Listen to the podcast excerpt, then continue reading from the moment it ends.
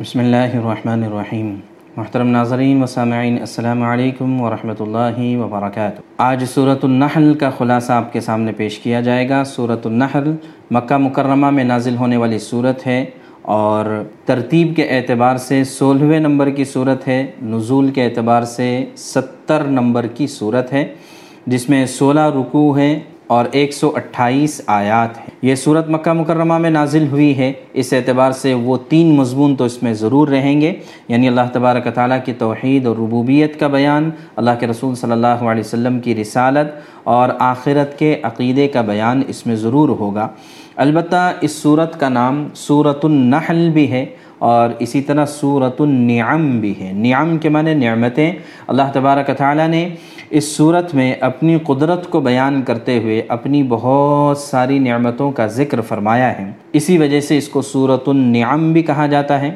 اور ان بہت ساری نعمتوں میں ایک بہت ہی قیمتی اور قدرتی تحفہ اللہ تبارک تعالیٰ نے اس کا ذکر کیا ہے۔ جس میں اللہ نے شفا رکھی ہے، اس سے مراد شہد ہے۔ تو بطور نعمت کے شہد کا بھی ذکر ہے، اور چونکہ عربی زبان میں شہد کی مکھی کو نحل کہا جاتا ہے، اس وجہ سے اس صورت کا نام صورت النحل بھی ہے۔ یہ صورت مکہ مکرمہ میں اس وقت نازل ہو رہی تھی جس وقت مسلمانوں پر ظلم اور ستم کی انتہا کر دی گئی تھی، اور مسلمان تنگ ہو کر حبشہ ہجرت کرنے پر مجبور ہو گئے تھے۔ اس موقع پر یہ صورت نازل ہوئی تھی، تو اس وجہ سے اس کے اندر ایسا ہی انداز اور ایسا ہی جوش پایا جاتا ہے، چنانچہ صورت کی ابتدا ہوتی ہے، بسم اللہ الرحمن الرحیم، اتا امر اللہ فلا تستعجلوه کہ اللہ تبارک تعالیٰ کا حکم آ گیا ہے، تو لہٰذا اس کے لیے جلدی نہ بچاؤ۔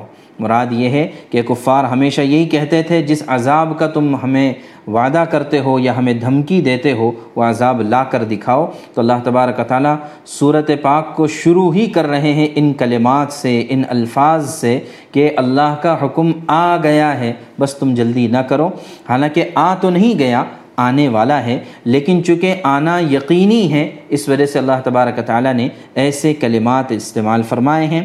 سبحانہ و تعالی عما یشرکون، اللہ کی ذات پاک ہے اور بلند ہے ان تمام چیزوں سے جن کو یہ لوگ اللہ کے ساتھ شریک کرتے ہیں۔ آگے پھر اللہ تبارک تعالیٰ فرماتے ہیں، خلق السماوات والارض، اللہ کی ذات وہ ہے جس نے آسمانوں اور زمین کو یقینی طور پر پیدا فرمایا۔ اور تعالی عما یشرکون اور جن چیزوں کو یہ لوگ اللہ کے ساتھ شریک کرتے ہیں، ان تمام چیزوں سے اللہ کی ذات بلند اور بالا ہے۔ آگے پھر اللہ تبارک تعالی انسان کے پیدا کیے جانے سے اپنی نعمتوں کو شروع فرماتے ہیں کہ خلق الانسان من نطفت فاذا هو خصیم مبین، کہ اللہ تبارک تعالیٰ کی ذات ہے کہ جس نے انسانوں کو نطفے سے پیدا کیا اور پھر دیکھتے ہی دیکھتے وہ کھلم کھلا جھگڑے پر آمادہ ہو گیا۔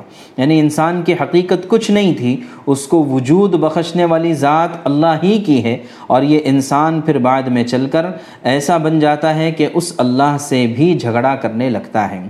والانعام خلقها۔ اور اللہ تعالیٰ فرماتے ہیں کہ چوپایوں کو بھی ہم نے ہی یعنی اللہ ہی نے پیدا کیا۔ لکم فیہا دفع و منافع ومنہا تأکلون کہ ان جانوروں کا استعمال کیا ہوتا ہے کہ جن میں تمہارے لیے سردی سے بچاؤ کا سامان ہے۔ بہت سارے جانور ایسے ہیں کہ جن سے اون نکلتا ہے یا ان کی کھالوں سے سردی کے سامان بنائے جاتے ہیں۔ سویٹر اور جیکٹ اور موزے اور پتہ نہیں کتنی ساری چیزیں بنائی جاتی ہیں اور ظاہر ہے کہ یہ سب کے سب جانوروں کی کھال سے بنتا ہے۔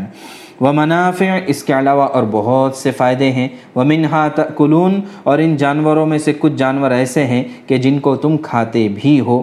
تو لہٰذا ان جانوروں کے اللہ تبارک تعالیٰ نے یہ تین منافع، یہ تین نعمتیں جانوروں سے متعلق اللہ نے ذکر فرمائیں۔ آگے فرماتے ہیں وَلَكُمْ فِيهَا جَمَالٌ حِينَ تُرِيحُونَ وَحِينَ تَسْرَحُونَ۔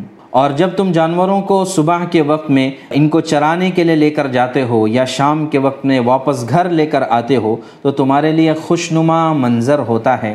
چنانچہ جو لوگ جانور کے پالنے والے ہوتے ہیں یا جانوروں سے محبت کرنے والے ہوتے ہیں، آپ ان کو دیکھیں گے کہ صبح و شام ان کی فکر میں لگے رہتے ہیں۔ کسی نے اگر گھوڑا پالا ہے، تو ظاہر ہے کہ گھوڑے کو لے کر وہ سیر کے لیے نکلتا ہے اور پھر شام میں واپس لے کر آتا ہے، اس کا خیال رکھتا ہے اور تمام طرح کی جو ہے اس کی خدمات کرتا ہے، تو اس سے جو ہے آدمی کے اندر ایک دل لگی پیدا ہوتی ہے اور اپنے جانور کو دیکھ دیکھ کر خوش ہوتا ہے۔ کسی زمانے میں جانوروں کے ساتھ ایسی محبت ہوتی تھی، آج کل اگر دیکھا جائے تو سواریوں کے ساتھ ایسی محبت ہے۔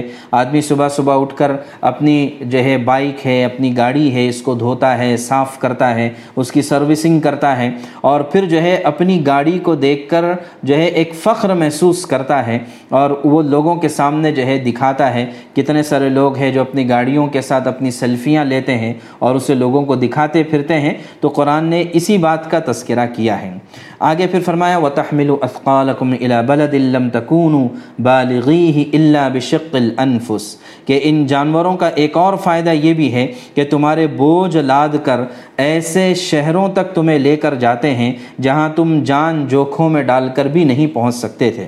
چنانچہ پہلے زمانے میں ایسے ہی ہوتا تھا، اونٹ کی سواری اور گھوڑے کی سواری اور گدھے کی سواری اور بیل گاڑیوں کی سواری کہ اس سے جو ہے دور دراز تک سامان کو پہنچایا جاتا تھا اور آج کے زمانے میں دیکھا جائے تو ٹرانسپورٹ کا جتنا بھی سسٹم ہے یہ سب کے سب اللہ تبارک تعالیٰ کی نعمت ہے چاہے وہ انسانوں کا ٹرانسپورٹ ہو، چاہے وہ گڈز ٹرانسپورٹ ہو کہ جس میں بڑے بڑے ٹرکس ہے کنٹینرز ہے ٹریلرز ہیں اور پھر اسی طرح بڑے بڑے جہاز ہیں اور اسی طرح جو ہے بڑے بڑے ہوائی جہاز ہے کہ جس سے سامان کو ادھر سے ایک ملک سے دوسرے ملک لے کر جایا جاتا ہے۔ تو اللہ تعالیٰ فرماتے ہیں کہ ان ربکم لرؤوف الرحیم بے شک تمہارا رب یہ بڑا شفیق اور بڑا مہربان ہے۔ اللہ نے تمہارے لیے یہ ساری چیزیں آسان کر دی ہے آگے پھر اللہ تعالیٰ فرماتے ہیں والخیل والبغال والحمیر لترکبوها وزینہ کہ اللہ تبارک تعالیٰ نے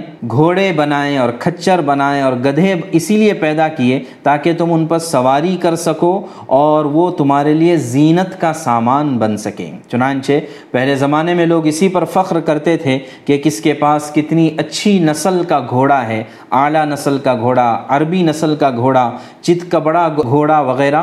الگ الگ قسم کے گھوڑے ہوتے تھے جس پر لوگ فخر کرتے تھے، سواری بھی کرتے تھے اور فخر بھی کرتے تھے، زینت کی چیز بھی تھی۔ اور پہلے زمانے میں جیسے جانوروں پر فخر کیا جاتا تھا، زینت کے طور پر استعمال کیا جاتا تھا، ایسے ہی آج کے زمانے میں ہماری اپنی گاڑیاں اور اپنی سواریاں ہیں کہ اس پر آدمی فخر کرتا ہے۔ آگے اللہ تبارک تعالیٰ ایک بات بڑی عجیب ارشاد فرماتے ہیں وہ یخلوق مالا تعلمون۔ اس زمانے کے جتنے مینز آف ٹرانسپورٹ تھے، ان سب کا تذکرہ کرنے کے بعد اللہ تبارک تعالیٰ بہت سی ایسی چیزوں کو پیدا فرمائیں گے جن کو تم آج نہیں جانتے۔ چنانچہ ظاہر ہے کہ زمانہ جیسی جیسی ترقی کرتا جا رہا ہے، سواریوں کے اور ٹرانسپورٹ کے اور زیادہ ذرائع بڑھتے چلے جا رہے ہیں۔ جیسے ہمارے یہاں پر جو ہے بس ہے، ٹرین ہے یا جو ہے کارز ہیں، ان کے ذریعے سے عام طور سے جو ہے آدمی سفر کرتا ہے۔ لیکن پھر ان میں بھی ترقیاں ہوتی چلی جاتی ہیں۔ پہلے زمانے میں جو ہے بہت ہی سیدھی سادھی ٹرینیں ہوتی تھیں اب جو ہے فاسٹ ٹرینیں آ گئی ہے اب جو ہے پلان یہ ہے کہ بلٹ ٹرین آنے والی ہے۔ غرض یہ کہ اس طرح سے اس میں ترقیاں ہوتی چلی جا رہی ہے۔ تو یہ اللہ تبارک تعالیٰ کا یہ اتنا سا جملہ وَيَخْلُقُ مَا مالا تَعْلَمُونَ، اپنے اندر کتنی سارے معنی کو لیے ہوئے ہیں کہ قیامت تک جتنی بھی سواریاں وجود میں آتی رہیں گی، یا یوں کہا جائے کہ جتنی بھی ٹیکنالوجیاں وجود میں آتی رہیں گی، ان سب کا خالق اللہ ہی ہے اللہ تبارک تعالی لوگوں کے دلوں میں، سائنسدانوں کے دلوں میں ریسرچ کرنے والوں کے اور انجینئرز کے دلوں میں اور دماغ میں اللہ تعالیٰ آئیڈیا ڈالتے ہیں اور اس کے ذریعے سے وہ جو ہے بہتر سے بہتر کانفیگریشن کی گاڑیاں بناتے ہیں اور یہ اللہ تبارک تعالیٰ کی نعمت ہوتی ہے۔ تو اس وجہ سے یہ ایک قرآن کا ایک عجیب پہلو ہے اور ایک عجیب رخ سے قرآن نے سواریوں کی چیزوں کو بیان کیا ہے۔ تو اس کو اسی اعتبار سے اگر آدمی دیکھے تو واقعی کتنی بڑی نعمت اللہ تبارک تعالیٰ نے عطا فرمائی ہے سواریوں کے روپ میں ہمیں۔ وعلی اللہ قصد السبیل ومنہا جائر اور سیدھا راستہ دکھانے کی ذمہ داری بھی اللہ نے لی ہے۔ یعنی مراد یہ ہے کہ جیسے اللہ تبارک تعالیٰ نے تمہارے لیے دنیا کے راستے آسان کرنے کے لیے سواریوں کا انتظام کیا ہے۔ ایسے ہی آخرت کا راستہ آسان کرنے کے لیے بھی اللہ تبارک تعالیٰ نے تمہارے لیے نبیوں کا انتظام کیا ہے اور آسمانی کتابوں کا انتظام کیا ہے۔ اس کے ذریعے سے آدمی سیدھے راستے کو پا سکتا ہے۔ ومن ہا جائر اور بہت سے راستے ٹیڑھے بھی ہوتے ہیں۔ یعنی جو آدمی سرات مستقیم سے ہٹ جاتا ہے، وہ ٹیڑھے راستے پر چلا جاتا ہے۔ ولو شاء الحداکم اجمعین اور یہ دونوں راستے اللہ تبارک تعالیٰ نے انسان کی آزمائش کے لیے رکھے ہیں۔ ورنہ اگر اللہ چاہتے تو سبھی کو ہدایت مل جاتی اور سبھی سیدھے راستے پر ہوتے تو پھر امتحان باقی نہ رہتا۔ آگے پھر اور نعمتوں کا ذکر ہے کہ هو الذی انزل من السماء ماء۔ اللہ کی ذات وہ ہے جو آسمان سے پانی برساتی ہے۔ منہ شراب و منہ شجر، کہ اس پانی کے ذریعے سے بہت ساری پینے کی چیزیں بنائی جاتی ہے چنانچہ پانی ہی سے ہر طرح کے مشروب، ہر طرح کے شربت، ہر طرح کے کولڈ ڈرنکس جو ہے بنتے ہیں پانی کے ذریعے سے۔ ومن ہوں شجر، اور اسی پانی سے اللہ تبارک تعالیٰ مختلف قسم کے درخت بناتے ہیں۔ ہر درخت کا تم نام الگ الگ رکھتے ہو کہ یہ آم کا درخت ہے، یہ ناریل کا درخت ہے، یہ کیلے کا درخت ہے، اور یہ الگ الگ قسم کے درخت ہیں، لیکن پانی سب کو ایک ہی جاتا ہے جو اللہ تعالیٰ آسمان سے برساتے ہیں۔ یمبت لکم بہ الزرع والزیتون والنخیل والاعناب ومن کل الثمرات۔ اس پانی کے ذریعے سے اللہ تعالیٰ کھیتی بھی اگاتے ہیں، زیتون کا پھل بھی اگاتے ہیں، کھجور بھی اگاتے ہیں، انگور بھی اگاتے ہیں، ہر طرح کے پھل اللہ تعالیٰ اگاتے ہیں۔ اور اس میں غور کرنے والوں کے لیے بڑی نشانیاں ہیں۔ جو ان اس سلسلے میں ریسرچ کرتے ہیں، ان کے لیے اس میں بڑی نشانیاں ملتی ہے چنانچہ ایگریکلچرل انڈسٹری مستقل جو ہے، اس کے اوپر ریسرچ کیا جاتا ہے۔ اور کتنی اللہ تعالیٰ کی نعمتیں اور قدرتوں کا انکشاف اس کے ذریعے سے ہوتا ہے۔ اللہ کرے کہ یہ تمام چیزیں ہمارے ایمان میں اضافے کا ذریعہ بن جائے۔ اسی طرح پھر جو ہے آسمانیات کا ذکر فرمایا کہ وسخر لکم اللیل والنہار والشمس والقمر اور اللہ تبارک تعالیٰ نے تمہارے لیے مسخر کر دیا ہے۔ رات کو اور دن کو، سورج کو اور چاند کو اور ستاروں کو مسخر کر دیا ہے۔ اور وما ذرا لکم فی الارض مختلفا الوان اور اسی طرح ساری رنگ برنگی چیزیں جو اس نے تمہارے خاطر زمین میں پھیلا رکھی ہے چنانچہ آپ جائیں گے تو ہر علاقے میں ایک الگ خوشنما منظر آپ کو نظر آئے گا۔ آپ جو ہے کشمیر چلے جائیں تو ایک الگ طرح کی زمین نظر آئے گی۔ آپ جو ہے ساؤتھ میں چلے جائیں تو ایک الگ طرح کی زمین نظر آئے گی۔ آپ اگر جو ہے درمیان میں چلے جائیں راجستھان وغیرہ تو وہاں پر ایک الگ طرح کی زمین، یہ سب کے سب الگ الگ قسم کے اور رنگ برنگ کی زمینیں اللہ نے بنائی ہیں۔ تاکہ اس کے ذریعے سے اللہ کو یاد کیا جا سکے۔ اور پھر زمینوں کا تذکرہ کرنے کے بعد اللہ کہتے ہیں وہ الدی سخر البحر لتأکلوا منه لحما طریا وتستخرجوا منه حلیتا تلبسونها کہ اللہ کی ذات وہ ہے کہ جس نے تمہارے لیے سمندر کو مسخر کر دیا ہے۔ کہ سمندروں میں تم جاتے ہو اور وہاں سے دو منافع تمہیں حاصل ہوتے ہیں۔ ایک یہ کہ تم وہاں سے تازہ گوشت کھاتے ہو۔ اشارہ جو ہے مچھلی کی طرف ہے کہ مچھلی کا گوشت یہ سب سے زیادہ تازہ اور سب سے زیادہ فائدے مند اور سود مند گوشت ہوتا ہے۔ تو لہٰذا جو صحت کے لیے بھی مفید ہے اور ذائقے میں بھی بہت عمدہ ہوتا ہے، تو لہٰذا تازی مچھلی تمہیں سمندر کے ذریعے سے ملتی ہے اور یہ کہ تم اس کے ذریعے سے زیورات اور موتیاں نکالتے ہو، جس کو تم اپنے گلے کا ہار بناتے ہو۔ تو لہٰذا یہ تمام چیزیں اللہ کی نعمتیں ہیں۔ اسی طرح وطر الفل کا مواقع رفیع ہی اور تم دیکھتے ہو کہ اس میں کشتیاں چیرتے ہوئے چلتی ہے۔ چنانچہ بڑے بڑے جہاز یہ پانی کو چیرتے ہوئے چلتے ہیں۔ اگر آپ کبھی اس طرح سے دیکھو گے تو آپ کو وہی انداز اور وہی الفاظ ملیں گے جو قرآن نے استعمال کیے ہیں۔ ولی تب من فضل، اور اللہ نے سمندر پر تم کو اختیار اس لیے دیا تاکہ تم اللہ کے فضل کو تلاش کر سکو۔ تو لہٰذا یہاں پر فضل سے مراد ہے تجارت، کہ سمندر میں اللہ کے فضل سے مراد ہے سمندری تجارتیں۔ تو اللہ تبارک تعالیٰ نے سمندری تجارتوں کے ذریعے سے دنیا کے ٹرانسپورٹ کا اور بزنس کا کتنا بڑا مسئلہ حل کر دیا ہے۔ بلکہ آپ صرف اس بات کا اندازہ کر سکتے ہیں، ابھی قریب میں آپ نے بھی سنا ہوگا کہ سوئز کنال جو ہے، وہاں پر ایک جہاز اٹک گیا تھا اور ایک جہاز کے اٹکنے کی وجہ سے سوئز کنال سارا کا سارا بند ہو گیا تھا اور اس کے پیچھے کئی جہاز ٹریفک میں اٹک گئے تھے۔ اب اگر جو ہے وہ سوئس کنال کے علاوہ دوسرا راستہ افریقہ کے باہر کا اگر لینا چاہتے ہیں تو کئی ہزار کلومیٹر کا سفر کرنا پڑے گا۔ پھر وہاں پر پائریٹس کا بھی خوف اور ڈر ہے۔ تو یہ ساری چیزیں اللہ تبارک تعالیٰ بعض مرتبہ بتاتے ہیں کہ ہم نے تمہارے لیے یہ ساری چیزیں آسان کی ہیں، ورنہ ایک جہاز تمہاری پوری معیشت کو جو ہے ٹھپ کرنے کے لیے کافی ہو سکتا ہے۔ چنانچہ اسی موقع پر پیٹرول کی قیمتیں بڑھ گئی تھی تیل کی قیمتیں بڑھ گئی تھی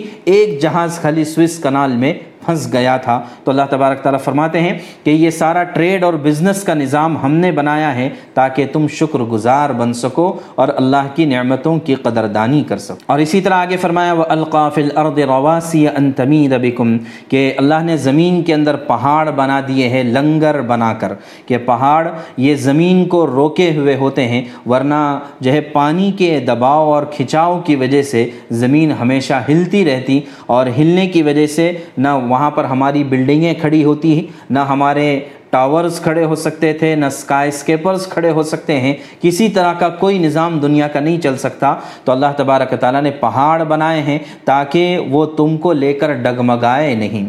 چنانچہ آج بھی سائنسداں یہ کہتے ہیں کہ پہاڑ اور زمین جو ہے، وہ ایک دوسرے سے دور ہوتی چلی جا رہی ہے۔ ایک بر اعظم دوسرے بر اعظم سے، ایک کانٹیننٹ دوسرے کانٹیننٹ سے جدا ہو رہا ہے۔ لیکن اتنی باریکی سے اور آہستگی سے یہ کام ہو رہا ہے کہ دنیا والوں کو پتہ ہی نہیں چلتا۔ اگر آپ پرانے دنیا کے میپس اٹھا کر دیکھیں گے تو وہاں پر دنیا کا نقشہ کچھ اور ہے اور آج کی تاریخ میں دنیا کا نقشہ کچھ اور آپ کو نظر آئے گا۔ تو لہٰذا یہ ہے، اللہ نے پہاڑوں کو لنگر بنا کر زمین پر رکھا ہے۔ اور اسی طرح اللہ تبارک تعالیٰ نے دریا بنائے ہیں پانی کے، اور وہ سبلن، اور اللہ تبارک تعالیٰ نے راستے بنائے ہیں تاکہ تم منزل مقصود تک پہنچ سکو۔ اسی طرح اللہ تبارک تعالیٰ نے تمہارے لیے علامات بنائی ہے یعنی جب بھی تم راستہ طے کرتے ہو تو وہاں پر سنگ میل کے طور پر کچھ چیزیں ہوتی ہے مائل سٹونز ہوتے ہیں۔ یہ بھی سب اللہ کا نظام ہے۔ اور اگر تم سمندر کے راستے چلتے ہو تو وہاں پر ستاروں کے ذریعے سے اپنا نیویگیشن سسٹم تم بناتے ہو۔ تو وہ بن نجم ہم یہ کہ ستاروں کے ذریعے سے تم اپنے منزل مقصود تک پہنچتے ہو۔ آگے اللہ تبارک تعالیٰ ایک سوال کرتے ہیں، افمن یخلق کم اللہ یخلق؟ تو اب بتاؤ کہ وہ ذات جو یہ تمام نعمتیں پیدا کرتی ہے، کیا ان بتوں کے برابر ہو سکتی ہے کہ جنہوں نے کچھ بھی نہیں پیدا کیا؟ اور تم خود بھی اس بات کو مانتے ہو، جیسے کہ گزشتہ صورتوں میں بھی اس کا تذکرہ آیا کہ جب ان سے پوچھا جاتا، آسمان زمین کس نے بنائے؟ تو کہتے ہیں کہ اللہ نے بنائے، لیکن پھر بھی اللہ کے ساتھ دوسرے لوگوں کو شریک کرتے ہو۔ آگے پھر اللہ تبارک تعالیٰ وہی بات کہتے ہیں کہ ہم نے تمہیں اتنی نعمتیں دے رکھی ہے کہ وہ انتعدو نعمت اللہ لا تحصوها تم صرف ہماری نعمتوں کو گننا بھی چاہو گے تو گن نہیں سکتے۔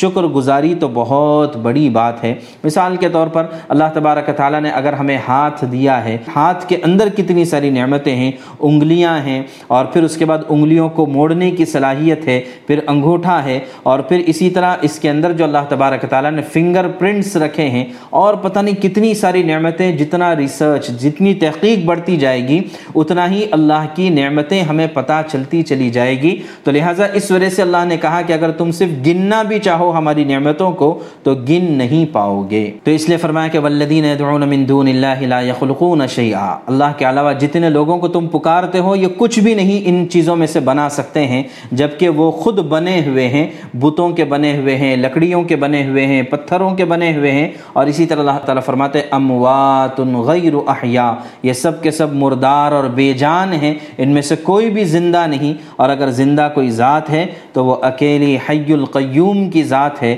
ہمیشہ زندہ رہنے والی ذات اللہ تعالیٰ کی ہے۔ اور پھر ان لوگوں کا حال یہ ہے کہ یہ اللہ تعالیٰ کا انکار بھی کرتے ہیں، اللہ کے ساتھ شریک بھی کرتے ہیں۔ اور پھر جب ان سے پوچھا جاتا ہے، ماذا انزل ربکم؟ تمہیں پتہ بھی ہے کہ تمہارے رب نے کیا کیا نازل کیا ہے۔ تو کہتے ہیں قالو اساطیر الاولین، کہ یہ سب پچھلے گزرے ہوئے لوگوں کے افسانے ہیں۔ اللہ نے کوئی چیز نازل نہیں کی۔ حالانکہ ان باتوں کا نتیجہ یہ ہوتا ہے کہ وہ قیامت کے دن خود اپنے گناہوں کے پورے پورے بوجھ بھی اپنے اوپر لا دیں گے اور ان لوگوں کا بوجھ بھی لا دیں گے کہ جو بغیر علم کے گمراہ ہو گئے تھے۔ پھر اللہ تبارک تعالیٰ آگے بتلاتے ہیں کہ پچھلی قوموں کے ساتھ کیا واقعات ہوئے تھے کہ ان سے پہلے کے لوگوں نے بھی مکر کے منصوبے بنائے تھے اور جو ہے ایمان والوں کے خلاف اور اللہ کے خلاف بہت ساری پلاننگ کی تھی، لیکن پھر ہوا یوں کہ منصوبوں کی جو عمارتیں انہوں نے تعمیر کی تھی، چاہے حقیقت میں عمارت تعمیر کی ہو یا اپنے خیالوں میں جو پلان بنائے ہوئے تھے، اللہ تبارک تعالیٰ نے انہیں جڑ سے اکھاڑ کے پھینک دیا۔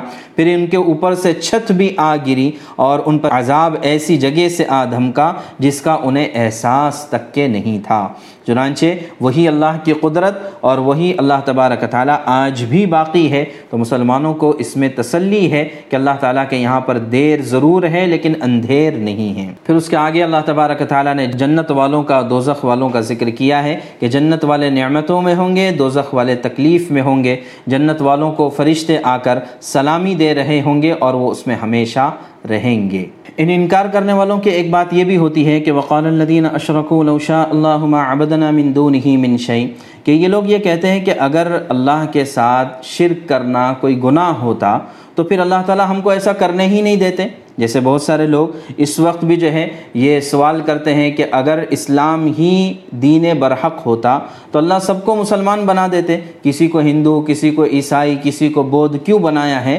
تو ایسی بات یہ لوگ آج بھی کہتے ہیں۔ اللہ تبارک تعالیٰ فرماتے ہیں فہل علی الرسل الا البلاغ المبین کہ اللہ نے ہر ایک کو الگ الگ مذہب میں پیدا تو ضرور کیا، لیکن اللہ نے اس کو عقل سلیم عطا فرمائی، اس کو کتاب رہبر عطا فرمائی۔ اور اسی طرح رسولوں کی تعلیمات اللہ تبارک تعالیٰ نے دنیا میں عطا فرمائی ہے کہ اس کے ذریعے سے آدمی اپنے دین برحق کو سمجھ سکتا ہے۔ چاہے آدمی کسی بھی مذہب میں پیدا ہوا ہو، لیکن وہ عقل سلیم کے ذریعے سے یہ طے کر سکتا ہے کہ سچا مذہب کیا ہے اور جو ہے مجھے پیدا کرنے والا اور ساری کائنات کو پیدا کرنے والا کون ہیں؟ آگے اللہ کے نبی صلی اللہ علیہ وسلم کو تسلی ہے کہ انتحرس علی ہدا ہوں اگر آپ ان کے سلسلے میں بہت حرص کرتے ہیں کہ انہیں ہدایت مل جائے، تو یاد رکھو فن اللہ لا يهدي من يضل وما لهم من ناصرین کہ جو لوگ جان بوجھ کر گمراہ ہو گئے ہیں اور جنہوں نے ہٹ دھرمی اختیار کی ہے، اللہ تعالیٰ ان کو تو ہدایت نہیں دیں گے۔ وما لهم من ناصرین اور ان کا کوئی مددگار بھی نہیں ہوگا۔ یعنی ایک وقت آئے گا، چاہے دنیا میں آئے چاہے آخرت میں آئے کہ پھر ان کا کوئی مددگار نہیں ہوگا۔ آگے پھر جو ہے مہاجرین کا تذکرہ ہے کہ جن لوگوں نے حبشہ اور ایتھوپیا میں ہجرت کرنے پر مجبور ہو گئے تھے صحابہ کرام۔ تو ان کے بارے میں فرمایا، والذین حاجروا فی اللہ من بعد ما ظلموا کہ جن لوگوں نے اللہ کے لیے اپنے گھر بار کو چھوڑا، جبکہ ان کے اوپر ظلم کیا گیا تھا، تو لنبوئنہم فی الدنیا حسنہ۔ اللہ تبارک تعالیٰ فرماتے ہیں کہ ہم دنیا میں بھی ان کو اچھی طرح سے بسا دیں گے۔ یعنی آخرت میں تو اس کا بدلہ ملے گا ہی، لیکن چونکہ اللہ کے لیے تم نے گھر بار کو چھوڑا ہے، تو اس کا بدلہ اللہ دنیا میں بھی عطا عطا فرمائیں گے اور آخرت کا اجر تو بہت بڑا ہے۔ کاش کہ یہ لوگ بھی اس بات کو سمجھ لیں اور الدین صبر علی ربهم یتوکلون اور یہ کہ وہ لوگ جنہوں نے صبر سے کام لیا اور اپنے پروردگار پر بھروسہ کیا، اللہ تبارک تعالیٰ انہیں دنیا میں بھی بدلا دیں گے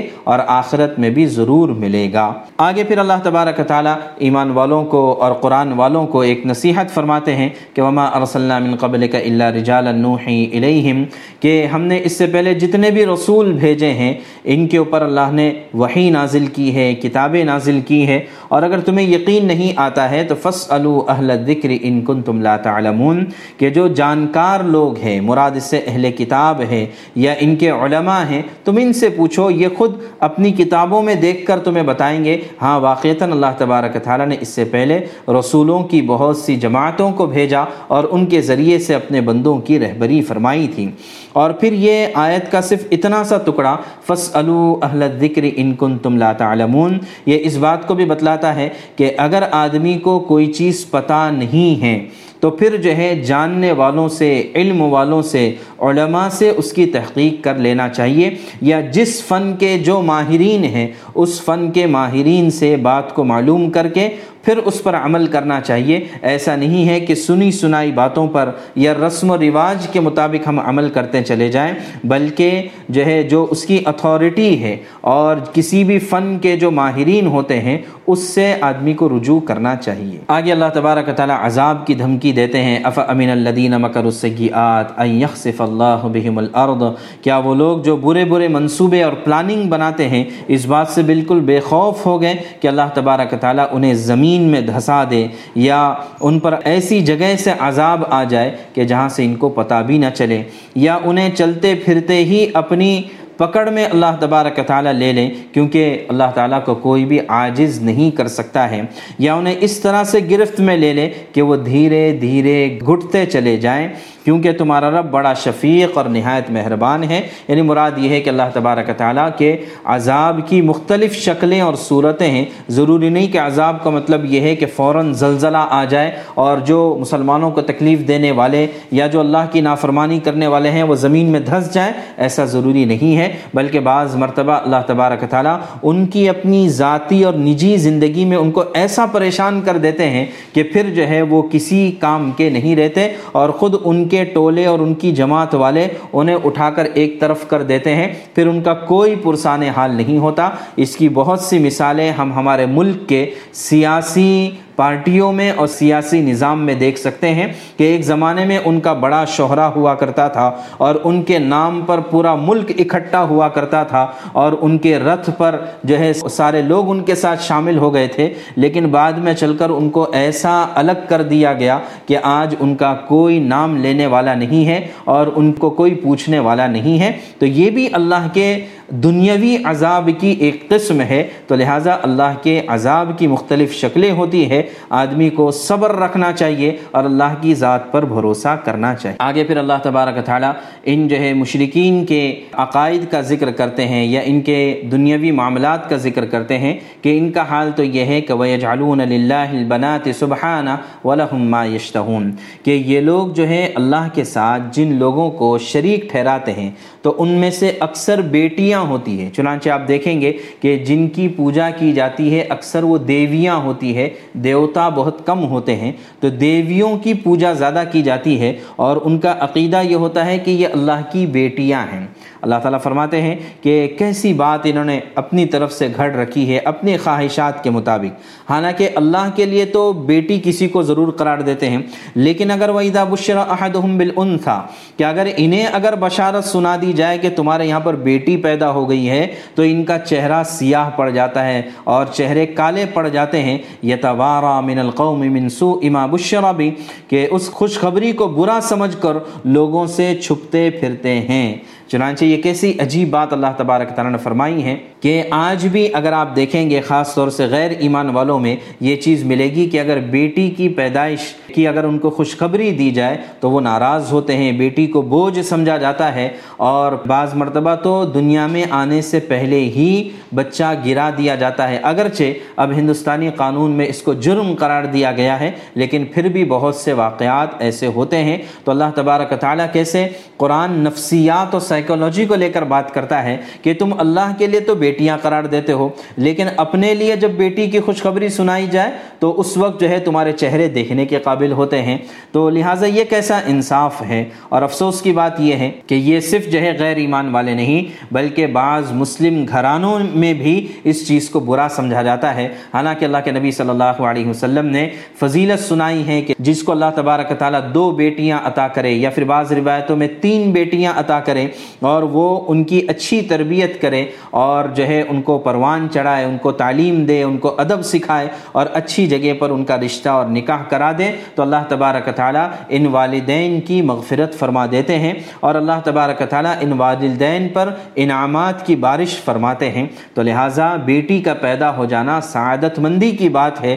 تو اگر کسی کے یہاں پر ایک یا دو یا تین یا اس سے زائد بھی بیٹیاں ہو جائے تو اس کو فخر کرنا چاہیے۔ اس لیے کہ اللہ کے نبی نبی صلی اللہ علیہ وسلم کے بارے میں آتا ہے کہ آپ چار چار بیٹیوں کے باپ تھے اور یقیناً آپ بیٹوں کے بھی باپ تھے، لیکن آپ کے بیٹے جو تھے، جتنے بھی تھے، تین تھے۔ تو یہ تینوں کی تینوں بیٹے بچپن ہی میں وفات پا گئے تھے، کوئی بھی زندہ نہیں رہ سکا۔ تو لہٰذا اللہ کے نبی صلی اللہ علیہ وسلم بیٹیوں کے باپ تھے۔ تو اس پر تو فخر کرنا چاہیے۔ آگے پھر اللہ تبارک تعالیٰ آیت نمبر 66 میں فرماتے ہیں، وَإِنَّ لَكُمْ فِي الْأَنْعَامِ الْعِبْرَةِ کہ بے شک تمہارے جانور جانوروں میں ہم نے سوچنے، سمجھنے کا بڑا سامان رکھا ہے کہ اللہ نے جانوروں کا نظام کیسے بنایا ہے۔ مثال کے طور پر، نسقیکم مما فی بطونہ من بین فرث و دمن لبنا خالصا سائغا للشاربین۔ کہ آپ مثال کے طور پر گائے کو دیکھ لیجیے یا بھینس کو دیکھ لیجیے کہ ان کے پیٹ میں جو گوبر اور خون ہے، اس کے بیچ میں سے اللہ تبارک تعالیٰ ایسا صاف ستھرا دودھ پینے کو دیتے ہیں جو پینے والوں کو خوشگوار ہوتا ہے۔ یعنی دودھ ایک ایسی چیز ہے کہ جو پینے کے قابل بھی ہوتا ہے اور بھوک مٹانے کے قابل بھی ہوتا ہے۔ تو یہ اللہ تعالیٰ کہاں سے نکالتے ہیں؟ یہ اللہ تعالیٰ اپنی قدرت سے نکالتے ہیں اور ایسا سفید دودھ ہوتا ہے کہ جس میں کسی بھی طرح کی کوئی آمیزش نہیں ہوتی ہے، کوئی مکسنگ نہیں ہوتی، نہ پانی کی مکسنگ ہوتی ہے، نہ خدا نخواستہ خون کی، نہ گوبر کی اور نہ ہی جو ہے بلکہ دودھ کی سفیدی تو مثالی سفیدی ہوتی ہے۔ تو یہ اللہ تعالیٰ اپنی قدرت سے اور اپنے خزانے سے پلاتے ہیں۔ تو اللہ فرماتے ہیں کہ اگر تم اس پر بھی غور کرو تو تمہیں اللہ کی وحدانیت کا اقرار کرنا پڑے گا۔ پھر آگے فرمایا کہ وہ ثمرات النخیل والاعناب کہ کھجور اور پھلوں اور انگوروں میں سے تمہیں ایک مشروب اللہ تعالیٰ عطا فرماتے ہیں، جس سے تم شراب بھی بناتے ہو اور پاکیزہ رزق بھی بناتے ہو۔ یہ ان کے اعتبار سے بات چل رہی ہے کہ چونکہ ان کے نزدیک شراب جو ہے، یہ بہت ہی قیمتی چیز سمجھی جاتی تھی اور آج بھی ایسا ہی ہے کہ جتنی پرانی شراب ہوتی ہے، اتنی مہنگی ہوتی ہے۔ تو اللہ تعالیٰ فرماتے ہیں، یہ بھی تم شراب کہاں سے بناتے ہو؟ یہ پھلوں سے ہی تو بناتے ہو۔ تو اللہ ہی کی نعمتوں میں سے ایک جو ہے، تمہارے اعتبار سے یہ ایک نعمت ہے۔ اور علماء نے اس کا ایک مطلب یہ بھی بیان کیا ہے کہ چونکہ یہ صورت مکہ مکرمہ میں نازل ہو رہی ہے اور شراب کی حرمت اس وقت تک نازل نہیں ہوئی تھی، مدینہ منورہ میں جا کر شراب کی حرمت نازل ہوئی، تو اس اعتبار سے چونکہ اس وقت تک وہ جائز تھی، اس لیے اللہ تعالیٰ نے اس کو بطور نعمت کے ذکر کیا۔ تو ایک مطلب تو یہ ہے کہ غیر ایمان والوں کے نظریے سے یہ نعمت ہے، اس لیے اللہ نے ان کو سمجھانے کے لیے بطور نعمت کے اس کا ذکر کیا ہے۔ تو لہٰذا عقل مندوں کے لیے اس میں بڑی نشانی ہے۔ پھر آگے اللہ تبارک تعالیٰ شہد کا ذکر کرتے ہیں کہ وہ اوحا رب کا النحل ان تخدی من الجبال بیوتا ومن الشجری ومما یعرشون کہ تمہارے پروردگار نے شہد کی مکھی کے دل میں یہ بات ڈالی۔ یعنی اللہ تبارک تعالیٰ نے اس کو پابند بنایا اور اللہ نے ہی اس کو پیدا کر کے ایسا بنایا ہے کہ جس کے ذریعے سے ایک پورا وہ کارخانہ اور فیکٹری چلاتی ہے شہد کی کہ جس میں ان کا جو ہے منتظمہ ہوتی ہوتی ہے اور اسی طرح اس کے ماتحت کام کرنے والیاں بہت ساری مکھیاں ہوتی ہے تو اللہ تبارک تعالیٰ نے اس کو حکم دیا کہ تو پہاڑوں میں اور درختوں میں اور لوگوں کی چھتریاں اٹھاتے ہیں، ان میں جا کر گھر بنا لے۔ چنانچہ ہر اونچی چیز، بڑی چیز جو ہوتی ہے، وہاں پر یہ اپنا چھتا بناتے ہیں۔ سم کلی من کل ثمرات۔ اور پھر اللہ تبارک تعالیٰ نے اس کو حکم دیا کہ ہر قسم کے پھلوں سے یہ جوس حاصل کرے، اپنا خوراک حاصل کرے، اور فصل کی سبلا رب کی ذلولا پھر ان راستوں پر چل جو تیرے رب نے تیرے لیے آسان بنا دیا ہے۔ چنانچہ جو ہے شہد کی مکھی بہت دور تک جاتی ہے اور پھلوں سے اور پھولوں سے یہ رس چوس کر لاتی ہے، اور پھر اپنے کارخانے میں یعنی شہد کے چھٹے میں اللہ تبارک تعالیٰ کے حکم سے اور اللہ کی قدرت سے اللہ تبارک تعالیٰ اس کو ایسا بناتے ہیں کہ یخرج من بطونها شراب مختلف الوان کہ اللہ تعالیٰ اس مکھی کے پیٹ سے مختلف رنگوں والا مشروب نکالتے ہیں یعنی شہد نکالتے ہیں، شفاء للناس، جو تمام لوگوں کے لیے یقیناً شفا ہوتا ہے۔ چنانچہ اگر آپ دیکھیں تو شہد جو ہے، کبھی جامن کے درخت سے نکالا جاتا ہے، کبھی صدر کے درخت سے نکالا جاتا ہے، کبھی بیریوں سے نکالا جاتا ہے، کبھی آم کا شہد ہوتا ہے، کبھی نیم کا شہد ہوتا ہے۔ تو اس طرح الگ الگ درختوں کے شہد ہوتے ہیں۔ ہر ایک کا رنگ بھی الگ ہوتا ہے، ہر ایک کا ذائقہ بھی الگ ہوتا ہے۔ حالانکہ شہد تو میٹھا ہے، لیکن اس میٹھے میں بھی ذائقہ الگ الگ ہوتا ہے۔ اور اللہ فرماتے ہیں شفا الناس یہ لوگوں کے لیے اس میں شفا ہے۔ چنانچہ حدیث پاک میں بھی اس کے بڑے فضائل آئے ہیں۔ ایک روایت میں آیا ہے، مہینے میں تین مرتبہ شہد کو چکھ لے، تو اللہ تبارک تعالیٰ ہر طرح کی بیماری سے اسے محفوظ رکھیں گے۔ تو لہٰذا شہد کا ہمیں اپنے گھروں میں زیادہ سے زیادہ استعمال کرنا چاہیے۔ اور اس پر اور ریسرچ اور تحقیق کرنے کی ضرورت ہے۔ اس لیے کہ ایک بڑے عالم گزرے ہیں، مولانا مناظر احسن گیلانی رحمۃ اللہ علیہ، انہوں نے اس نقطے کو بیان کیا ہے کہ بھئی لوگوں کے لیے دوائیاں جو تیار کی جاتی ہے تو وہ الگ الگ نباتات سے، الگ الگ جو ہے جڑی بوتیوں سے بنائی جاتی ہے اور پھر جو ہے ان کا رس نکال کر جو ہے مختلف بیماریوں کے لیے، مختلف مزاجوں کو سامنے رکھتے ہوئے کہ کس کو کتنے ایم جی کی دوا دینی چاہیے۔ اس طریقے سے ساری دوائیوں کا نظام چلتا ہے۔ تو انہوں نے ایک نقطہ یہ بھی بتایا ہے کہ شہد پر اگر اس طرح سے ریسرچ کیا جائے یعنی یہ کہ جو ہے مختلف پھلوں کے شہد کو نکالا جائے، نیم کا شہد مختلف بیماری کے لیے استعمال کیا جا سکتا ہے، جامن کا شہد کسی اور بیماری کے لیے استعمال کیا جا سکتا ہے۔ تو اب یہ ہوگا کہ پھلوں کا رس بھی اس میں آ گیا اور یہ کہ اللہ کی طرف سے شہد میں شفا بھی ہے۔ تو دونوں باتیں جب جمع ہو جائے گی تو میڈیکل ریسرچ کی ایک نئی تحقیق سامنے آ سکتی ہے۔ میڈیکل لائن کی ایک نئی ریسرچ سامنے آ سکتی ہے۔ تو اس پر بھی غور کرنے کی ضرورت ہے، جہاں تک ابھی دنیا پہنچی بھی نہیں ہے، میڈیکل سائنس ابھی تک یہاں پر نہیں آئی ہے۔ قرآن میں اس کی طرف اشارہ موجود ہے۔ اسی وجہ سے آگے اللہ تعالیٰ فرماتے ان نفی کا لآیت القومی یتفکرون اس میں بڑی نشانی ہے ان لوگوں کے لیے جو اس میں غور و فکر کریں گے۔ پھر آگے اللہ تعالیٰ فرماتے ہیں کہ یہ ساری نعمتیں کیوں ہیں؟ اس کا خلاصہ پیش فرمایا کہ واللہ خلقکم، کہ اللہ ہی کی ذات ہے جس نے تم کو پیدا کیا، ثم یتوفاکم، اور اللہ ہی تم کو موت دینے والے ہیں۔ ومنکم من يرد الى ارض العمر اور تم میں سے کوئی ایسا بھی ہوتا ہے جو عمر کے سب سے ناکارہ حصے تک اللہ اس کو پہنچا دیتے ہیں۔ یعنی ایسی عمر تک پہنچ جاتا ہے کہ وہ اپنے آپ کو بھی نہیں سمجھ سکتا ہے۔ وہ دوسروں کا ہر کام میں محتاج ہوتا ہے، یادداشت چلی جاتی ہے۔ لِكَيْ لَا يَعْلَمَ بَعْدَ عِلْمٍ شَيْئًا کہ ہر چیز کو یہ بھول جاتا ہے۔ حالانکہ یہ بڑا سمجھدار تھا، بڑا پڑھا لکھا تھا اور بڑا رعب تھا اس کا، لیکن جو ہے بڑھاپا آتے آتے یہ ساری چیزیں ختم ہو جاتی ہے تو اللہ فرماتے ہیں کہ یہ جو الگ الگ سٹیجز ہے زندگی کے، یہ بھی سب اللہ کے حکم سے اور اللہ کی قدرت سے ہوتے ہیں۔ پھر یہ بھی فرمایا کہ واللہ فضل بعضکم علی بعض فی الرزق۔ اللہ تبارک تعالیٰ نے تم میں سے کچھ لوگوں کو روزی کے معاملے میں کچھ لوگوں پر برتری عطا فرمائی ہے یعنی کسی کو زیادہ مالدار بنایا، کسی کو کم مالدار بنایا۔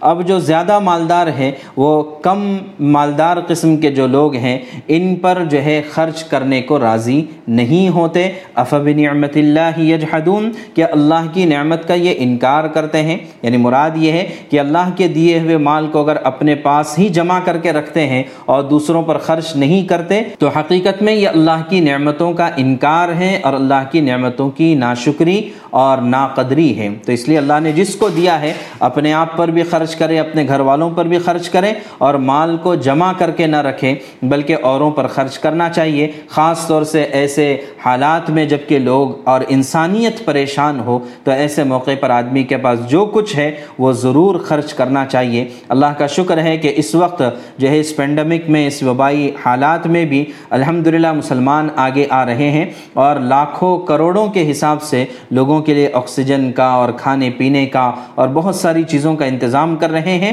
یہ حقیقت میں اللہ کے دیے ہوئے مال کی نعمت کی قدردانی ہے، ورنہ اللہ تبارک تعالیٰ جیسے مال دیتے بھی ہیں، ویسے اللہ لینا بھی جانتے ہیں۔ آگے فرمایا کہ اللہ تبارک تعالیٰ کی ذات وہ ہے کہ جس نے تمہارے میں سے ہی تمہارا ایک جوڑا بنایا مردوں اور عورتوں کا اللہ نے جوڑا بنایا ہے۔ وجعل لکم من ازواجکم بنین وحفدتا ورزقکم من الطیبات اور پھر تمہاری بیویوں سے اللہ نے تمہارے لیے بچے بنائے اور پوتے اور نواسے اور پوتیاں اور نواسیاں بنائیں۔ یہ سب کے سب اللہ تعالیٰ کی نعمت ہے۔ اور اور تمہیں اللہ تعالیٰ نے رزق عطا فرمایا کہ تم اپنے گھر والوں کو کھلاتے ہو، تو افب الباطل یؤمنون، تو کیا باطل چیزوں پر تم ایمان لانے لگ گئے؟ ومن نعمت اللہ ہم یکفرون اور کہ اللہ کی نعمتوں کا یہ لوگ انکار کرتے ہیں؟ حالانکہ ان کو ایسا نہیں کرنا چاہیے۔ مشرقین مکہ یہ کہا کرتے تھے کہ ہم اللہ کے ساتھ دوسرے بتوں کو اس لیے شریک کرتے ہیں کہ ہم دنیا میں دیکھتے ہیں کہ ایک اکیلا آدمی بادشاہ نہیں ہوتا ہے۔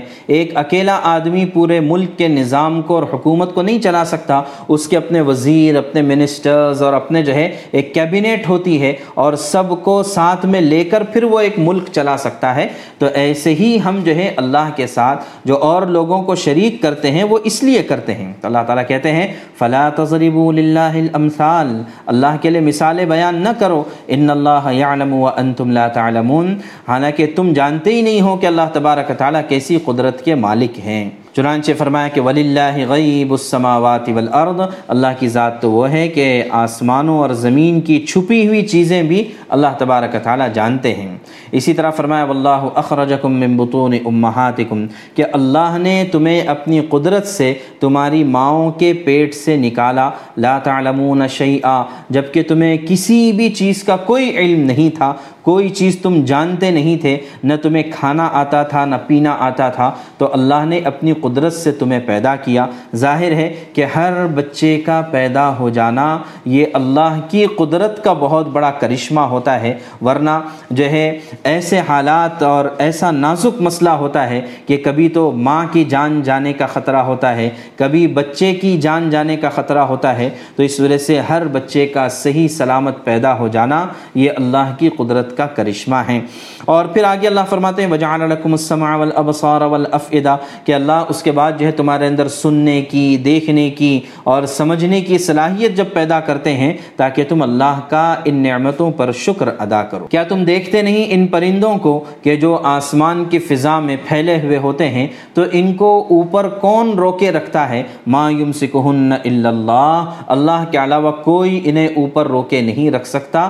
چنانچہ آج کے اعتبار سے آپ ہوائی جہاز کو بھی اٹھا کر دیکھ لیں کہ یہ جو اوپر ہوائی جہاز رہتا ہے اور اوپر کا سفر کرتا ہے، یہ بھی اللہ کی قدرت کی نشانی ہے اور یہ بھی پرندوں کی مشابہت اختیار کرنے کے بعد ہوتا ہے۔ ورنہ جو ہے، ہوائی جہاز کو اس طرح سے بنایا جاتا ہے جس طرح کے پرندے ہوتے ہیں، دو پر ہوتے ہیں، ایسے ہی ہوائی جہاز کو بنایا جاتا ہے، تب جا کر وہ آسمانوں میں اڑتا ہے۔ اسی طرح اللہ تعالیٰ فرماتے ہیں کہ اللہ نے تمہارے لیے تمہارے گھروں کو سکون کی جگہ بنایا ہے۔ آدمی کتنا بھی اچھا اپنا آفس اور دکان بنا لے، لیکن وہ رات وہاں پر نہیں گزار سکتا ہے۔ رات گزارنے کے لیے اس کا چھوٹا چھوٹا سا مکان ہی اس کے لیے کافی ہوتا ہے، تو گھروں کو اللہ نے سکون کی جگہ بنایا۔ اور تمہارے لیے مویشیوں کی کھالوں سے ایسے گھر بنائے جو تمہیں سفر پر روانہ ہوتے وقت اور کسی جگہ ٹھہرتے وقت ہلکے پھلکے محسوس ہوتے ہیں۔ یعنی پہلے زمانے میں لوگ سفر کیا کرتے تھے تو خیمے ہوتے تھے، تو وہ خیمے مویشیوں کے جانوروں کی کھال کے بنائے جاتے تھے۔ تو لہٰذا گھر کو ایک جگہ سے دوسری جگہ منتقل کرنا یہ بھی آسان ہو جاتا تھا۔ اور ان کے اون اور ان کی روئیں اور ان کے بالوں سے گھریلو سامان اور ایسی چیزیں پیدا کی جو ایک مدت تک تم ان سے فائدہ اٹھاتے ہو۔ چنانچہ ہم اگر دیکھنا چاہیں تو کتنی ساری نعمتیں اللہ نے ہمیں عطا فرمائی ہیں۔ اور اللہ ہی نے اپنی پیدا کی ہوئی چیزوں سے تمہارے لیے سائے پیدا کیے۔ سایہ کسی بھی چیز کا سایہ، یہ اللہ کی نعمت ہے۔ اور پہاڑوں میں تمہارے لیے پناہ گاہیں بنائی ہے آدمی پہاڑوں میں جا کر بھی رہتا ہے۔ جیسے ہمارا علاقہ، یہ پہاڑوں میں بسا ہوا پورا علاقہ ہے۔ اور تمہارے لیے ایسے لباس پیدا کیے جو تمہیں گرمی سے بچاتے ہیں اور ایسے لباس جو تمہیں جنگ میں تم کو محفوظ رکھتے ہیں یعنی لوہے کے لباس، اون کے لباس اور کاٹن کے لباس، مختلف قسم کے کپڑے اور لباس، یہ سب اللہ تبارک تعالیٰ نے تمہارے لیے بنائے ہیں۔ کذالک یتم نعمتہ علیکم لعلکم تسلمون۔ اللہ نے تم پر نعمتیں اس لیے نچھاور کی ہے تاکہ تم اپنے آپ کو اللہ کے سپرد کر سکو۔ لیکن اگر اس کے باوجود یہ لوگ انکار کرتے ہیں، فَإِن تَوَلَّوْا فَإِنَّمَا علیک البلاغ المبین، تو آپ کا کام تو صرف پہنچا دینا ہے۔ اور پھر آگے اللہ تبارک تعالیٰ آخرت کے بارے میں فرماتے ہیں، وَيَوْمَ نَبَعْتُ مِن كُلِّ امت شَهِيدٍ، کہ جب ہم ہر ایک امت میں سے ایک گواہ کھڑا کریں گے، پھر جن لوگوں نے کفر کو اپنایا تھا، انہیں عذر پیش کرنے کی اجازت نہیں ہوں گی اور نہ ان سے یہ فرمائش کی جائے گی کہ وہ توبہ کرے یعنی اب توبہ کا دروازہ بھی بند ہو چکا ہوگا۔ اور جن لوگوں نے اللہ کے ساتھ شرک کیا تھا، جب وہ اپنے گھڑے ہوئے شریکوں کو دیکھیں گے، جن کی وہ عبادت کرتے تھے، بت پرستی کرتے تھے، تو وہ کہیں گے کہ اے ہمارے پروردگار، یہ ہیں ہمارے بنائے ہوئے وہ بت اور یہ ہیں ہمارے بنائے ہوئے وہ شریک۔ جن کو ہم تجھے چھوڑ کر پکارتے تھے۔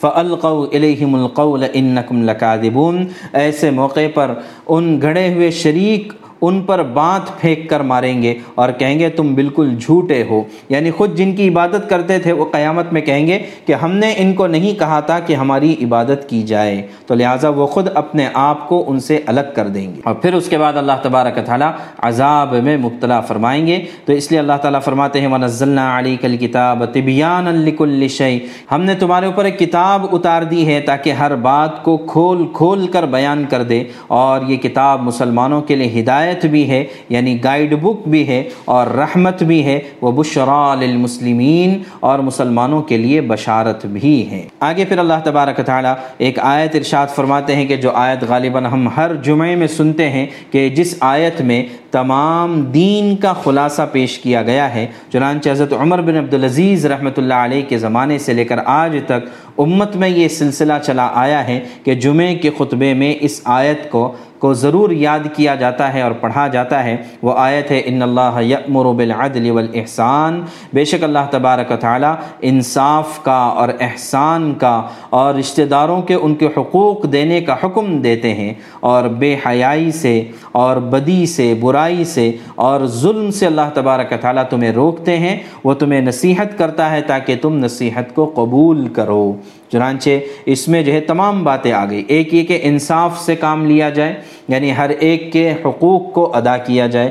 دوسرا احسان سے کام کیا جائے۔ احسان کا مطلب یہ ہے، احسان کے دو مطلب ہے ایک یہ کہ حق سے زیادہ کسی کو دینا، یا احسان کا ایک مطلب یہ ہے کہ کسی بھی کام کو پروفیشنلی کرنا، جیسے اس کے کرنے کا حق ہے، اس طرح سے اس کام کو کرنا۔ وہ ایتا عید القربہ اور رشتہ داروں کے ساتھ بھلائی کا معاملہ کرنا۔ ان تین باتوں کا حکم دیا اور تین باتوں سے منع کیا۔ ایک یہ کہ بے حیائی سے اللہ نے منع کیا ہے، برائی سے اللہ نے گناہ سے منع کیا ہے اور تیسرا ظلم کرنے سے منع کیا ہے، یہ چھ کے چھ چیزوں میں پورا دین آ گیا ہے۔ اور پھر یہ بھی فرمایا کہ وَأَوْفُوا بِعَهْدِ اللَّهِ اِذَا عَاهَدْتُمْ، کہ جب تم نے اللہ تبارک تعالیٰ سے وعدہ کیا ہے، تو اللہ کے وعدے کو پورا کرو۔ اس لیے کہ اللہ تبارک تعالیٰ تمہاری ہر چیز کو جانتا ہے۔ دنیاوی نعمتوں کے بارے میں اللہ تعالیٰ فرماتے ما عندکم ینفد وما عند اللہ باق۔ جو بھی تمہارے پاس ہے، چاہے مال یا دیگر نعمتیں، یہ سب کے سب ختم ہو جانے والی ہے اور جو کچھ اللہ کے پاس ہے، یہ باقی رہنے والا ہے۔ تو لہٰذا آدمی کو چاہیے کہ اپنے لیے جن چیزوں کی ضرورت ہے اس کو اپنے پاس رکھیں، باقی سب کے سب اللہ کے پاس جمع کر دے یا بجائے دنیا کی بینکوں میں رکھنے کے اس کو بینک آف آخرت میں جمع کر دے یعنی صدقہ، خیرات کر کے آگے بھیج دے کہ وہاں پر یہ کام آنے والی چیز ہے۔ تو لہٰذا عقلمندی یہ ہے کہ آدمی جو ہے مال کو بجائے اپنے پاس جمع کرنے کے یہ آگے بھیج دے یہ اس میں زیادہ نفع ہے۔ ورنہ جب دنیا میں مال رہ جاتا ہے تو جب تک آدمی زندہ رہتا ہے، خود مال کے بہت سارے فتنوں میں مبتلا ہو جاتا ہے اور اگر وہ چلا جائے تو اسی مال کے سلسلے میں اس کی اولادیں یہ آپس میں جھگڑا کرتی ہے اور وراثت کے بڑے بڑے مقدمے ہوتے ہیں اور سالوں تک یہ کیسز چلتے رہتے ہیں۔ تو عقل مندی کا تقاضا یہ ہے کہ آدمی اپنے آپ پہ خرچ کرے، اپنے گھر والوں پہ خرچ کرے، جو بچ جائے اسے اللہ کے نام پر خرچ کر دے۔ اور پھر آگے اللہ تبارک تعالیٰ ایک اصولی بات ارشاد فرماتے ہیں کہ من عمل صالحا من ذکر او انثا، جو بھی نیک کام کریں گے، چاہے مرد ہو یا عورت ہو، لیکن شرط یہ ہے کہ وہ مومن ہو۔ ایمان اور اعمال، دو چیزیں اگر ہوں گی تو پھر عورت ہو یا مرد ہو، فَلَنُحْيِيَنَّهُ حَيَاتًا طَيِّبًا، تو ہم ضرور بے ضرور ان کو پاکیزہ زندگی عطا کریں گے۔ یعنی دنیا ہی میں اللہ تبارک تعالیٰ ایسی زندگی عطا فرمائیں گے کہ جس میں چین اور سکون ہوگا، عافیت والی زندگی ہوگی، بغیر ٹینشن اور بغیر پریشانی والی زندگی اللہ تعالیٰ عطا فرمائیں گے۔ وَلَنَجْزِيَنَّهُمْ اجرہم بے ما کانوا یعملون، اور آخرت میں جانے کے بعد تو بہترین اجر ان کو ملے گا۔ اس کے بعد آگے اللہ تبارک تعالیٰ ایک بستی والوں کا ذکر فرماتے ہیں۔ اس بستی کا نام تو اللہ تبارک تعالیٰ نے ذکر نہیں کیا، لیکن بعض علماء کی رائے ہے کہ اس سے مراد مکہ مکرمہ بھی ہو سکتا ہے یا پچھلی قوموں میں سے کسی ایک بستی کا اللہ نے ذکر کیا کہ وضرب اللہ مثلا قریتا کانت آمنتا مطمئنتا کہ اللہ تبارک تعالیٰ تمہارے سامنے ایک مثال بیان کرتا ہے ایک بستی کی، جو بستی بڑی پر امن بستی تھی اور اسی طرح اطمینان کے ساتھ وہ لوگ زندگی گزارتے تھے یتیہا رزقہا رغدم من کل مکان، دنیا کے چار چاروں طرف سے ان کے پاس روزی کے اسباب آتے تھے اور بڑی آسانی کی زندگی گزارتے تھے۔ لیکن ہوا یہ کہ فقفرت بانعم اللہ، لیکن ہوا یہ کہ ان لوگوں نے اللہ کی نعمتوں کی ناشکری کی، ناقدری کی۔ چنانچہ اتنی ساری جن نعمتوں کا ذکر آیا، ان تمام نعمتوں کی انہوں نے جب ناقدری کی فَأَذَاقَهَ اللَّهُ لِبَاسَ الْجُوعِ وَالْخَوْفِ بِمَا كَانُوا يَصْنَعُونَ۔ تو اللہ تبارک تعالیٰ نے ان کو چکھا دیا بھوک کا اور خوف کا۔ لباس۔ اس سے اشارہ اس بات کی طرف ہے کہ آدمی جب لباس پہنتا ہے تو لباس پوری طرح سے اس کے جسم کو گھیر لیتا ہے، ڈھانک لیتا ہے۔ تو ایسے اللہ تعالیٰ نے بھوک کو اور خوف کو اور دہشت کو پوری طرح سے ان کے زندگیوں پر سوار کر دیا۔ اور یہ ایسا کیوں ہوا؟ ان کے اپنی ناشکری اور نافرمانی کی وجہ سے۔ وَلَقَدْ جَاءَهُمْ رَسُولٌ مِّنْهُمْ۔ جبکہ ان کے درمیان ہی میں سے ایک رسول آئے تھے۔ فَكَذَّبُوهُ۔ انہوں نے ان کا انکار کیا۔ تو اللہ نے بھی عذاب میں ان کو پکڑ لیا۔ اور پھر آگے اللہ تبارک تعالیٰ فرماتے ہیں کہ باقی لوگوں کو ایسا نہیں کرنا چاہیے، بلکہ فَكُلُوا مِمَّا رَزَقَكُمُ اللَّهُ حَلَالًا طَيِّبًا۔ اللہ نے جو حلال اور پاکیزہ چیزیں عطا فرمائی ہیں، ان کو خوب کھاؤ، کھانے پینے سے منع نہیں ہے۔ البتہ البتہ وشکرو نعمت اللہ اللہ کی نعمت کا شکر ادا کرو۔ یعنی کھانا کھانے کے بعد بھی شکر ادا کرو۔ اور اسی طرح بے شمار نعمتیں ہم استعمال کرتے ہیں۔ ان تمام نعمتوں کا شکر ادا کرنا چاہیے۔ شکر ادا کرنے کا ایک طریقہ تو یہ ہے کہ ہم زبان سے کہہ دیں، اے اللہ تیرا شکر ہے۔ تو نے کھانا دیا، پینا دیا، لباس دیا، گھر دیا اور گاڑیاں دی۔ ان تمام چیزوں کا نام لے کر ہم شکر ادا کریں۔ اور ایک طریقہ یہ ہے کہ آدمی روزانہ شکرانے کی دو رکعت نماز پڑھے۔ کہ اللہ نے جتنی نعمتیں مجھے دی ہے ان تمام نعمتوں پر میں اللہ کا شکر ادا کرتا ہوں۔ اور ایک طریقہ یہ ہے کہ آدمی زبان سے بھی کچھ نہ کہے اور دو رکعت بھی نہ پڑھے، لیکن اللہ تعالیٰ کی اطاعت اور فرما برداری کرتا رہے۔ چنانچہ جب تک آدمی اطاعت کرتا رہے گا، وہ شکر گزار شمار ہوگا، وہ شکر کرنے والا اللہ کے یہاں پر سمجھا جائے گا۔ آگے پھر اللہ فرماتے کہ ہر چیز کھاؤ، لیکن جو چیز اللہ نے حرام قرار دی ہے، اس کو نہیں کھانا چاہیے۔ انما حرم علیکم المیتۃ والدم ولحم الخنزیر۔ اللہ نے مردار کو حرام قرار دیا، خون کو حرام قرار دیا، خنزیر کے گوشت کو حرام قرار دیا۔ اسی طرح جس کو اللہ کے نام کے علاوہ کسی کے لیے ذبح کیا جائے، اس کو اللہ نے حرام قرار دیا ہے۔ ہاں اگر کوئی مجبور ہو جائے اور جان پر بات آ جائے اور جان بچانے کا کوئی راستہ نہ ہو، تو حرام چیز کے ذریعے سے اپنی جان کو بچا سکتا ہے۔ یہ بات اس سے پہلے بھی اللہ تبارک تعالیٰ نے سورہ بقرہ میں ذکر فرمائی ہے۔ پھر اس کے بعد اللہ تعالیٰ ابراہیم علیہ السلاۃ والسلام کا اخیر میں تذکرہ تذکرہ فرماتے ہیں، ان ابراہیم کان امتن قانتا للہ حنیفہ کہ ابراہیم علیہ السلاۃ والسلام اپنے آپ میں ایک امت تھے۔ جیسے اردو میں کہا جاتا ہے کہ فلاں شخصیت اپنے آپ میں ایک انجمن ہے یعنی بے شمار خوبیوں کی اور صفات کے وہ مالک ہے۔ تو ایسے ہی ابراہیم علیہ السلام گویا کہ اپنے آپ میں ایک امت ہے جو ہر طرف سے یکسو ہو کر اللہ تعالیٰ کی اطاعت و فرما برداری کرنے والے ہیں۔ اور یہ کہ وہ مشرقین میں سے نہیں ہے، اسی طرح شاہ شاکر لانعمی کہ اللہ تبارک تعالیٰ کی نعمتوں کی قدردانی کرنے والے ہیں۔ تو لہٰذا آدمی کو اللہ کی نعمتوں کی قدردانی کرنا چاہیے، اور قدردانی کا مطلب ہی شکر ہے۔ اجتباہ وحداہ الى صراط مستقین اللہ تبارک تعالیٰ نے ان کو چن لیا تھا نبوت کے لیے، اور صراط مستقیم کی طرف اللہ نے ان کو رہبر بنایا تھا۔ وَآتَيْنَاهُ فِي الدُّنْيَا حَسَنًا دنیا میں بھی اللہ نے ان کو بھلائیاں اور نعمتیں عطا فرمائیں، اور آخرت میں بھی یہ نیک لوگوں میں سے ہوں گے۔ پھر اس کے بعد فرماتے ہیں کہ ہم نے حکم دیا کہ تم ملت ابراہیمی کی پیروی کرو۔ اور ابراہیم علیہ السلام مشرق نہیں تھے، تو لہٰذا ملت ابراہیمی میں بھی شرک کی گنجائش نہیں ہوگی۔ اور جہاں تک بات ہے کہ تم جو ہے شرکیہ کام جو کچھ کرتے ہو، اس کے سلسلے میں اللہ تبارک تعالیٰ نے ایک دن متعین کر رکھا ہے، اس دن اللہ تعالیٰ فیصلہ کر دیں گے۔ یہ تو جو ہے غیر ایمان والوں سے کہا، آگے ایمان والوں سے کہا، ادعو الى سبیل ربک بالحکمت والموعظت الحسنہ۔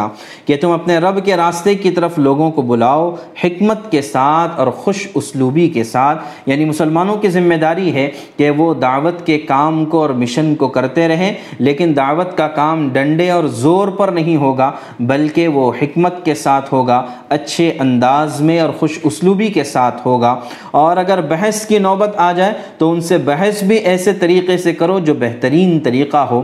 یعنی اگر جو ہے کسی غیر ایمان والے سے ڈیبیٹ کی بھی ضرورت پڑتی ہے، تو جو ہے شائستگی کے ساتھ اور اچھے انداز میں ان کے ساتھ ڈیبیٹ بھی ہو سکتا ہے۔ اور ڈیبیٹ کا مقصد ان کو نچلا دکھانا، ان کی ہار منوا منوانا نہ ہو، بلکہ اس کا مقصد بات کو کھل کر اور جو ہے اچھی طرح سے واضح کرنا مقصود ہو۔ ان ربک هو اعلم بمن ضل عن سبیلی۔ اور اللہ تبارک تعالیٰ اچھی طرح جانتے ہیں کون لوگ گمراہ ہیں اور کون لوگ ہدایت یافتہ ہیں۔ اور چونکہ شروع میں بھی یہ بات آئی تھی کہ یہ صورت اس موقع پر نازل ہوئی تھی کہ جس موقع پر مسلمانوں پر ظلم کیا گیا تھا اور مسلمان حبشہ ہجرت کرنے پر مجبور ہو گئے تھے، تو لہٰذا اللہ تعالیٰ فرماتے ہیں وہ انعاقب تم فعاقبو بمثل ما عوقبتم کہ اگر تم لوگ کسی ظلم کا بدلہ لینا چاہتے ہو تو اتنا ہی بدلہ لے لو جتنا کہ تم پر ظلم اور زیادتی ہوئی ہے۔ یعنی اگر کسی نے تمہارے پر ظلم کیا ہے تو ٹھیک ہے، تم کو انتقام لینے کی اجازت ہے، بدلہ لینے کی اجازت ہے، لیکن اتنا ہی جتنا کہ انہوں نے ظلم کیا تھا۔ اور اگر تم صبر ہی کر لو تو یہ تمہارے حق میں زیادہ بہتر ہے۔ یعنی معاف کر دینا اور صبر کر لا، یہ زیادہ اچھا ہے۔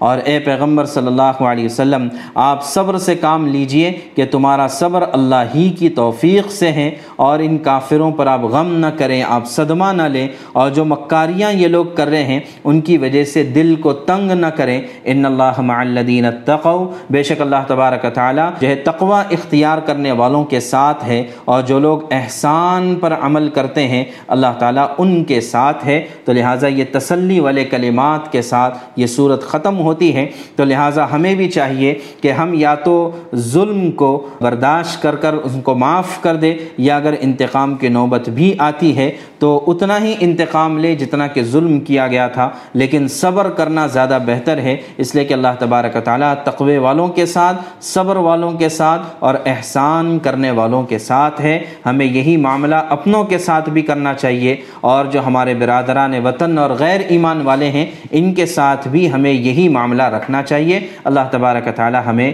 ان باتوں پر عمل کی توفیق عطا فرمائیں وآخر دعوانا ان الحمد للہ رب العالمين